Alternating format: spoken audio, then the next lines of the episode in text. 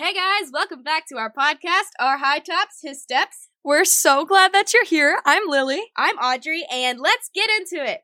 So, guys, we went thrifting on Tuesday because Audrey claims that she has no faux clothes. Know. Listen, I probably told y'all this last week, to be honest, but basically, when I was like packing to come here in the summer, it was so hot, I didn't want to pack any long sleeves or anything at all near the realm of hot. And so I, I don't have fall clothes here. Like, they're not here. She's a drama queen. I have like She literally has like sweatshirts. She has jeans. Yeah, but she I, has long no. sleeve shirts. No. She has t-shirts and turtlenecks. No. Just not enough of all those things. Right. Like, it's not giving fall. And so we went thrifting. And I honestly think I do a decent job of thrifting. Like, when I go, like, I have not necessarily a price limit, but, like, a mental, like, I'm not spending more than five dollars on one item. Because if not, it's, it's not, not thrifting. thrifting. But thrifting with Lily Seaver goes like this. We go to whichever thrifting place closes first. When it closes, we go to the next. When it closes, we go to the next. And then, then we have three options, okay? So first of all, we can go to Plato's Closet. Which, you know, is not thrifting, but it's at least, like, used clothes. So it's like consignment. It's a nod to thrifting. It's okay. A little bit. Number two, we go to the clearance section at Kohl's, which is okay. A nod th- it's to a nod. thrifting. But this week, we did indeed not go to either of those. We went to Target. And Lily bought a thirty-six dollars sweater. So it was a corduroy jacket, to edit that. It was cute. And it is freaking cute. It like, was cute. It was so cute. It's still so cute. Um, and I want to wear it every day. If you want to save money, don't go thrifting with Lily Seaver is no, the message of the day. But just so you know, I'm not confused. I know it's not thrifting. I specifically said thrifting and shopping begin. And then we went to Target. Um, I just, if I don't find enough thrifting, then I am willing to spend more money. She feels like it's not a complete trip unless she finds things she loves, which exactly. Each their own. Exactly. Also, but I needed I rings, been. and then I saw the corduroy jacket, and then... If you spend too much time around Audrey, you'll end up wearing rings and lots of bracelets. Seriously. And Lily's there, so she's on a ring spree. I am, but I must say, I do do it in my own genre, okay? It's different. It's more pink. Not pink. Yeah, I guess some pink. It's okay. You can like pink. You're a girl. True. I'm not like all the pink, though. You know what I mean? Like I do. There's levels of pink. Not Barbie. No. Although that's okay. On to episode eighteen. eighteen. Wow. Whoa. That's crazy. Audrey, have you ever um played Capture the Flag? I think the first time I played Capture the Flag was my freshman mud week. You yeah. literally ha- like, what? I'm sorry. Did, what did you play at camp? It's too hot at Daniel Springs to play Capture the Flag. In your church gym? Mm, like we play kickball at my church gym every Sunday before church. Like my family, when we have like a get together for like a bonfire or something, we split up our farm and we say this side. Like we have a map in our in our house, not a map, but like an overview of our like farm. You know what I wow. mean? Wow. And we go in inside the kitchen and say, okay, this side is your side, this side is your side, here's the boundaries. We hide the flag, we like mark each other up. Like my whole family is a Capture the Flag family. We play baseball. No, we don't like baseball. Again, that's a southern thing. You don't like baseball? We love baseball. Baseball is a southern thing. Because like people play baseball in the north, but like it's not interesting. Like we play football. I like it. I mean, no, I don't like football. I don't either. I'm sorry, I, I didn't hate to say that. Um, but Anyway, have you ever been, obviously no, but like, have you ever been in jail and Capture the Flag is where I was going with this, I but you totally ruined my great year. transition. Well, I think, no, when I was at C B C, like, I think I, I probably ended up in jail. Probably. I can't remember. I'm like the one that sits by the flag and puppy guards, so I probably wasn't in jail, but I get what and you're see, trying to say. That word should be cherry picking. That's what you say in up north. I like picking cherries. Cherry picking, not puppy guarding. Words. Guys, I hope you enjoyed that, but basically I ruined it. But it was going to be a funny little way to introduce us to our theme for today, and actually the next couple of weeks, because we had this grand idea, and then it kind of bled into four ideas, and maybe five. We spent like three hours planning this because it was so extensive. Guys, so, I literally feel like I'm in an ocean trying to like, everything connects and everything's the same, and there's so much, and we literally couldn't decide like what verses to choose and not choose. Just read all of Galatians. And, and Romans. And Romans. And First Corinthians. Y'all are going to see where this is going. But we're going to have a three-part, maybe four-part series. We're not totally sure yet, but we're going to talk about freedom. Yay. So freedom, according to Google, is the power or right to think, act, or speak as one wants without hindrance. A lot of times when we think of freedom as Americans, we think of our rights and our freedoms, and we want to do what we want, and we want to own property, and we want to speak, and we want to vote, and we want all of our freedoms, and we love to take all of the rights that are ours. Like, we want to be free, and that's like, I am American, I am free, I am independent. Yay. We love freedom. We do. But to go back a little bit to the beginning, when God created us, he gave us the freedom to choose things, right? So Adam and Eve in the Garden of Eden, they had the choice to eat of the fruit of the tree of the knowledge of good and evil or not. They had this choice that they could make to eat or not to eat of the fruit. Because if God had made us as creatures that had no choice, then how would he get glory from our worship? God did not make us as robots. He didn't say, okay, Audrey Johnson, you're going to do this, this, this, and this. I was talking with my friend Amanda, and we were talking about how, like, if someone forced me to be nice to her, then I wouldn't really be being nice to her. I would just be responding to the force. Like, yeah, if I it wouldn't forced, be genuine. Right, it wouldn't be genuine. So if I'm being forced to do something, then I'm not actually doing it out of the kindness of my heart. In the same way, we are inherently free to make certain choices in our lives. But where things get a little bit interesting is that we are also limited by our human nature. See, sin and the desire to sin permeates every fiber of our existence. And it began to do that the moment that Adam and Eve chose to eat of the fruit. Sin entered the world, and because of that, we're cursed to follow our human nature in a sense. So this poses the question of, where does actual freedom come from? Okay, so we talked about how America defines freedom and how Google defines freedom, and we introduced the way that God defines freedom, but really, how does God define freedom? In Galatians five one, it says, "It was for freedom that Christ set us free. Therefore, keep standing firm and do not be subject again to a yoke of slavery." So, before Christ, we were enslaved to sin. Romans six sixteen says, "Don't you know that when you offer yourselves to someone as obedient slaves, you are slaves of the one you obey, whether you are slaves to sin, which leads to death, or to obedience, which leads to righteousness." No matter who you think that you're serving, you are either serving sin or you are serving obedience to God. Now, one of those brings freedom and one of those brings slavery. Um, if you are intentionally serving God, If you are not intentionally serving God, then the only alternative is to serve the devil in sin. And when you serve the devil in sin, you are enslaved to him and what he wants from you, and you are only following him. That is what you are um, only ever doing. Now think about that. Like, you are enslaved. Wh- whatever, whoever you are, whatever you believe, you are enslaved to something or someone. And that being said, you do have the choice to choose, you know, who you're going to be enslaved to, quote unquote. Like, you have the choice um, to decide who you're going to serve. You have the freedom, you could say, to choose to serve either. But before Christ, before you are a believer in Christ, you will not desire to serve him. You, you're dead in your trespasses and sin. Our default as human beings is to serve the devil by sinning. And people will say, well, I'm not serving the devil and I'm not serving God. I'm just serving myself. That doesn't exist. That's not possible in the realm of possibility, because the devil is winning if you're serving yourself. And so essentially, you're serving him because he's winning when you serve yourself. There was a movie that we went and watched last year, and it was basically um, a really long movie with a really complicated plot. But the essence of it was, there was a man who believed his entire life that he had been serving himself, that he had been um, doing things for himself and for his own good and to make his career grow and to make his life more successful and all of the things that you could imagine serving yourself would be. And he encounters a demon-possessed man where the demon is speaking to him, and the demon says, really, you've been serving the devil this whole time. The like, demon was rejoicing yes. when the guy did what he thought was what he wanted. Exactly, because the reality is, when we're doing what we think we want, we're really doing what the devil wants us to do. And so he is winning by that. When you begin a relationship with Christ, though, you are set free from that sin. You are set free from um, being enslaved to that sin. You're no longer enslaved. But before Christ came, the Jews, which are the people of God in the Old Testament, um, the Israelites, they believed that the way to obtain righteousness and to have a right relationship with God was through the law. So Moses, Um, one of the leaders that God brought to Israel, um, he received the Ten Commandments from God, and that is called the law.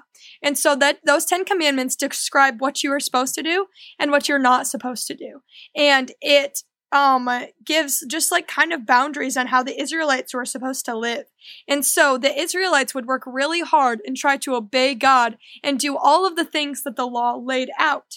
They were enslaved to the law. They were like, I have to do this, and I have to do this, and I have to do this, and follow all of the traditions and the laws to a T in order to be good enough for God. That was the only way that they knew how to gain salvation. But that's not what Jesus has for us. And that's not what was supposed to happen in the Old Testament either. Both of those, like now and in old, old, the Old Testament, that's wrong. We are not to obtain righteousness by following the law or become right with God by following the law. Because actually, this method literally does not work. Like, it doesn't. The Israelites in the Old Testament tried again and again and again to obey. Their heart, like, e- there were even times when they're completely genuine in their faith. They're like, we're going to follow God. We believe in you wholeheartedly. We want to do what you say. But then they fell short, like, the next day. The next day, they found themselves sinning. The next day, they found themselves turning to make idols or to worship other gods. Um, they couldn't not sin. There's like, they, they tried and they couldn't not sin. And neither can I. I can't not sin by, by myself. By myself, I am enslaved to sin, and all I will do is sin. And even trying to follow the law and to please God that way, that won't work.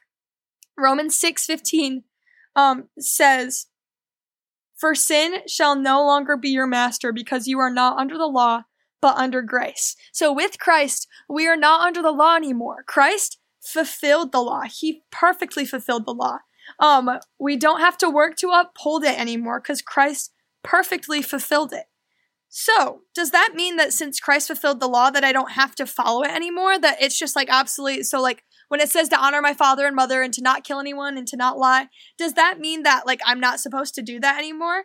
Well, funny, the Bible actually talks about that in the very next verse. It says, um, what then? Shall we sin because we are no longer under the law but under grace? By no means. Or as Audrey would say, heck no. Which, yes, just go with it. Anyway, now that we have been forgiven, that doesn't mean that we have this newfound liberty to sin and to live in the life that we used to live in. Romans six one says, "What shall we say then? Are we to continue in sin that grace may abound? By no means. How can we who died to sin still live in it?"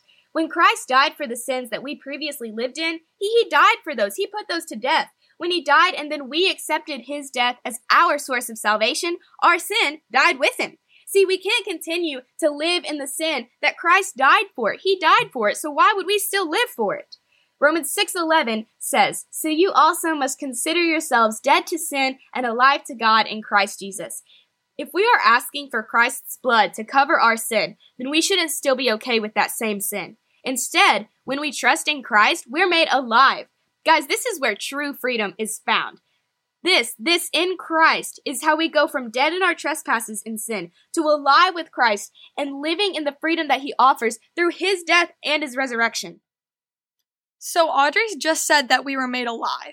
She said Ooh. that we are no, we were dead in our sins, and now Christ died on the cross, and our sin nature died with him. And so now Christ raised from the dead. And just like Christ raising from the dead, we are made alive. But we are not just made alive for like the fun of it.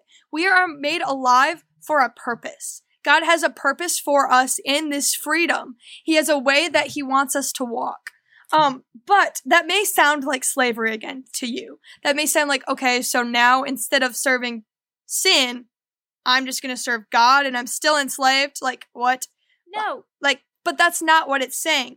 Um, it actually is saying that we were enslaved to the sin. We were enslaved to that. But really, the Spirit in, that works in us changes our desires. So it's not that we're enslaved, but that we're doing what we really want to do.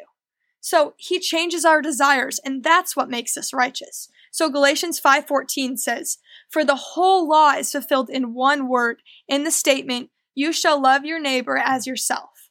So I was talking about the law earlier. We cannot completely leave behind the law and turn to our sin. That's what we just said. This is not what we will do because Christ has given us his Spirit. We're not going to just leave the law behind. Verse sixteen says, but I, but I say, walk by the Spirit, and you will not carry out the desire of the flesh. Let the Holy Spirit begin to work in your life, and He will change your desires. You won't want to sin anymore. You won't want to go do these things. And so the Holy Spirit is working in you and changing you. Um, it's, it's a passive thing that does require an activeness from us. We can't just go and pursue our sin. We need to pursue Christ. But when we pursue Christ, He changes us and His Spirit changes us. Verse seventeen says, for the desire of the flesh is against the Spirit, and the Spirit against the flesh. For these are in opposition to one another in order to keep you from doing whatever you want. So what I just said, so you can't, if you're, if you're a true believer, if you have allowed Christ to, um, pay for your sins and make your sin a past thing, then you aren't going to continue sinning, because living by the Spirit and living in sin, those two things don't go together. They contradict. They're in opposition to one another. So you can't just do like whatever you want in your sin nature, because that's not what you will want to do anymore. The Spirit will change you. But verse eighteen says, but if you are led by the Spirit, you are not under the law. You are not under the law because the Spirit leads you to love God and love others, which upholds the law. It's a circle. It's it's literally a circle. So before, what the Jews were doing, they were like, okay, I have to love people. I have to do this. I have to honor my parents. I have to not kill anyone. I have to do all of these things so that I keep the law. Um, it felt like work. It was all of these things they had to do. Um, but instead, now we are free to let the Spirit change our desires so that we want to do, to do the things of the law. The passage goes on to list a bunch of sins. I'm not going to read it, but I do encourage you to go to Galatians five and read it for yourself. I used to, I've read this list of sins many times before in my life. Um, and this, this is something that I've really struggled with, is I would see lists of sins like these in the Bible and I would just think, okay, so this is a list of things that I'm not supposed to do. Um, All the way up until I was around the age of sixteen or seventeen, I really just believed that um, my sin was something that I had to conquer, and I had to fight it myself, and I had to do all of the things. Um, but the list of sins that is right here isn't to tell me what not to do. It is to tell me what the Spirit will keep me from. It is to show, so this is what you will be without the Spirit, but with the Spirit, it'll bring you to something else. And also, like, with the Spirit, your conviction or your temptation for those sins is going to lessen. Like, obviously, the temptation to those sins is going to exist still, because that's never going to go away. Right. But with the Spirit, you can therefore fight the temptations to not do all of those things. Mm-hmm. And so, think about it this way. Slaves, they work, right? When you're enslaved to someone, they're going to make you do the things that they want, you want them, they want you to do, and that's work. Um, they work and they work to please their master. But we, in Christ, we are free because we are no longer tied to our sin nature. And instead, we have the Spirit in our lives, changing our desires. So leading us to become more like Christ, leading us to want to become more like Christ. So Audrey, if I was to tell you right now, yes, we have to go to Taco Bell. Like, we have to. You have to go get one of those box. Yeah, thank you. One of the box things that you get. Yep. If I told you you had to do that, would you feel like I'm enslaving you? No. Why not? Because I love Taco Bell and I want Taco Bell. Exactly. I Aud- see where you're going with this. Audrey wants Taco Bell. She wants um to eat that. She wants to get it. She wants to go. So when I tell her she has to do that, it's no longer uh it's no longer work for her. It's really just enjoyable. And so that's what the Spirit is doing in our lives is, so really, in all honesty, I don't really like Taco Bell that much. Ah. But the Spirit in this analogy would be working in my life to make me want Taco Bell. So I feel the way that Audrey does, that when someone says, you have to go to Taco Bell, I say, yay, let's go. I want Taco Bell. You know?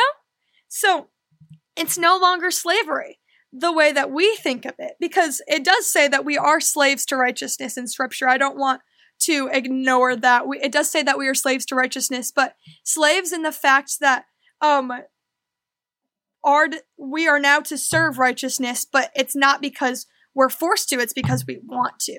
Um, and the reason that I want to do what is good and right is because the Spirit has changed my heart. um, doing the same good works. Like Audrey and I could both be doing the same good works. And it can either be slavery to the law or it can be freedom in Christ, depending on where that fruit is flowing from. So I could be Audrey and I could be doing all of the right things, trying to please God, and it could feel like so much work. Or I could be me and I could be trying um, to please God, but instead just doing the things that I want to do because the Spirit has changed my desires. Those are your two choices. One is beautiful and free and um, it's life-giving, and the other is tiresome and you feel weary and you are weighed down by it, this burden. Um, Galatians five twenty-two through twenty-three says, and this is the very next verse, it says, "But the fruit of the Spirit is love, joy, peace, patience, kindness, goodness, faithfulness, gentleness, and self-control. Against such things there is no law." So when a f- tree bears fruit, it is just a result of it being.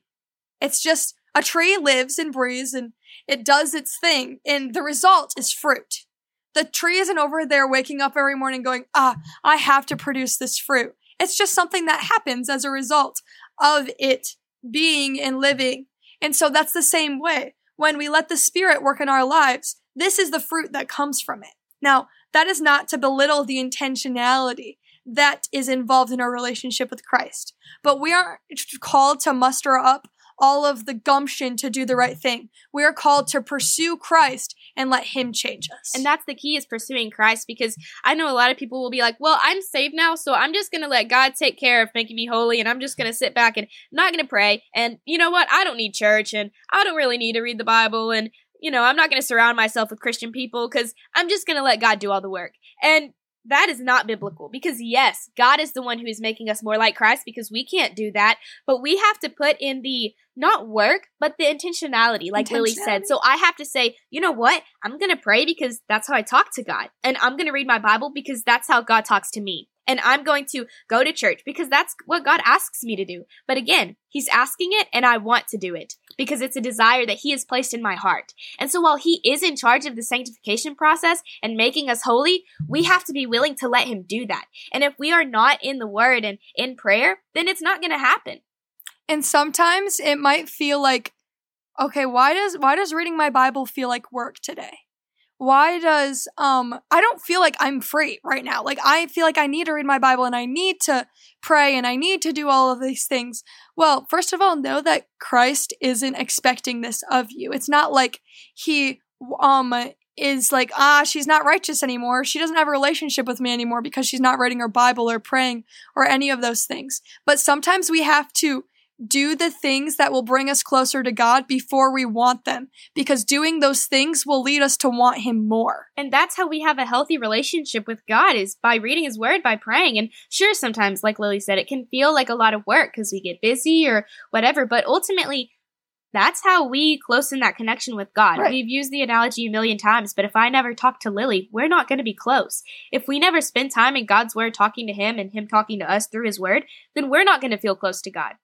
But the first time that I met Audrey, I felt uncomfortable talking to her or like be getting really like close with her, right, because we weren't friends yet. We didn't know each and other. And so it wasn't it wasn't easy. It felt maybe like a little bit of work to get to know her. But when I got to know her, now being with Audrey is no work. Like I'm just we're just existing together and it's not a big deal. Like doesn't doesn't drain me at all. But the first few encounters with her felt uncomfortable and hard because I didn't know her yet.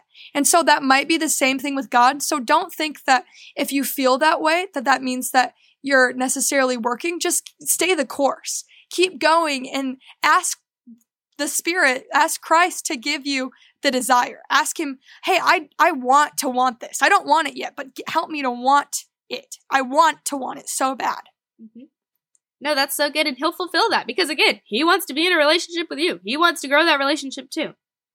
And to wrap this all up, I'm going to read one last passage from Romans six, verses seventeen and eighteen say, "But thanks be to God, that though you used to be slaves to sin, you have come to obey from your heart the pattern of teaching that has now claimed your allegiance. You've been set free from sin and have become slaves to righteousness. For the wages of sin is death," this is verse twenty-three, "but the gift of God is eternal life in Christ Jesus our Lord."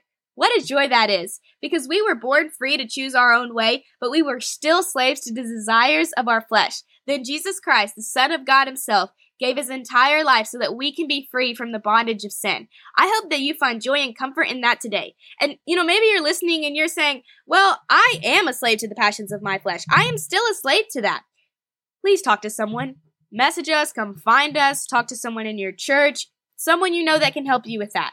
Because you can be free from the desires and temptations of your sin. And no, they're not going to completely go away, but you're going to be able to overcome them through Christ. The Bible says today is the day of salvation to those who believe. So what's holding you back? If you believe today, you can feel what it is to truly be free.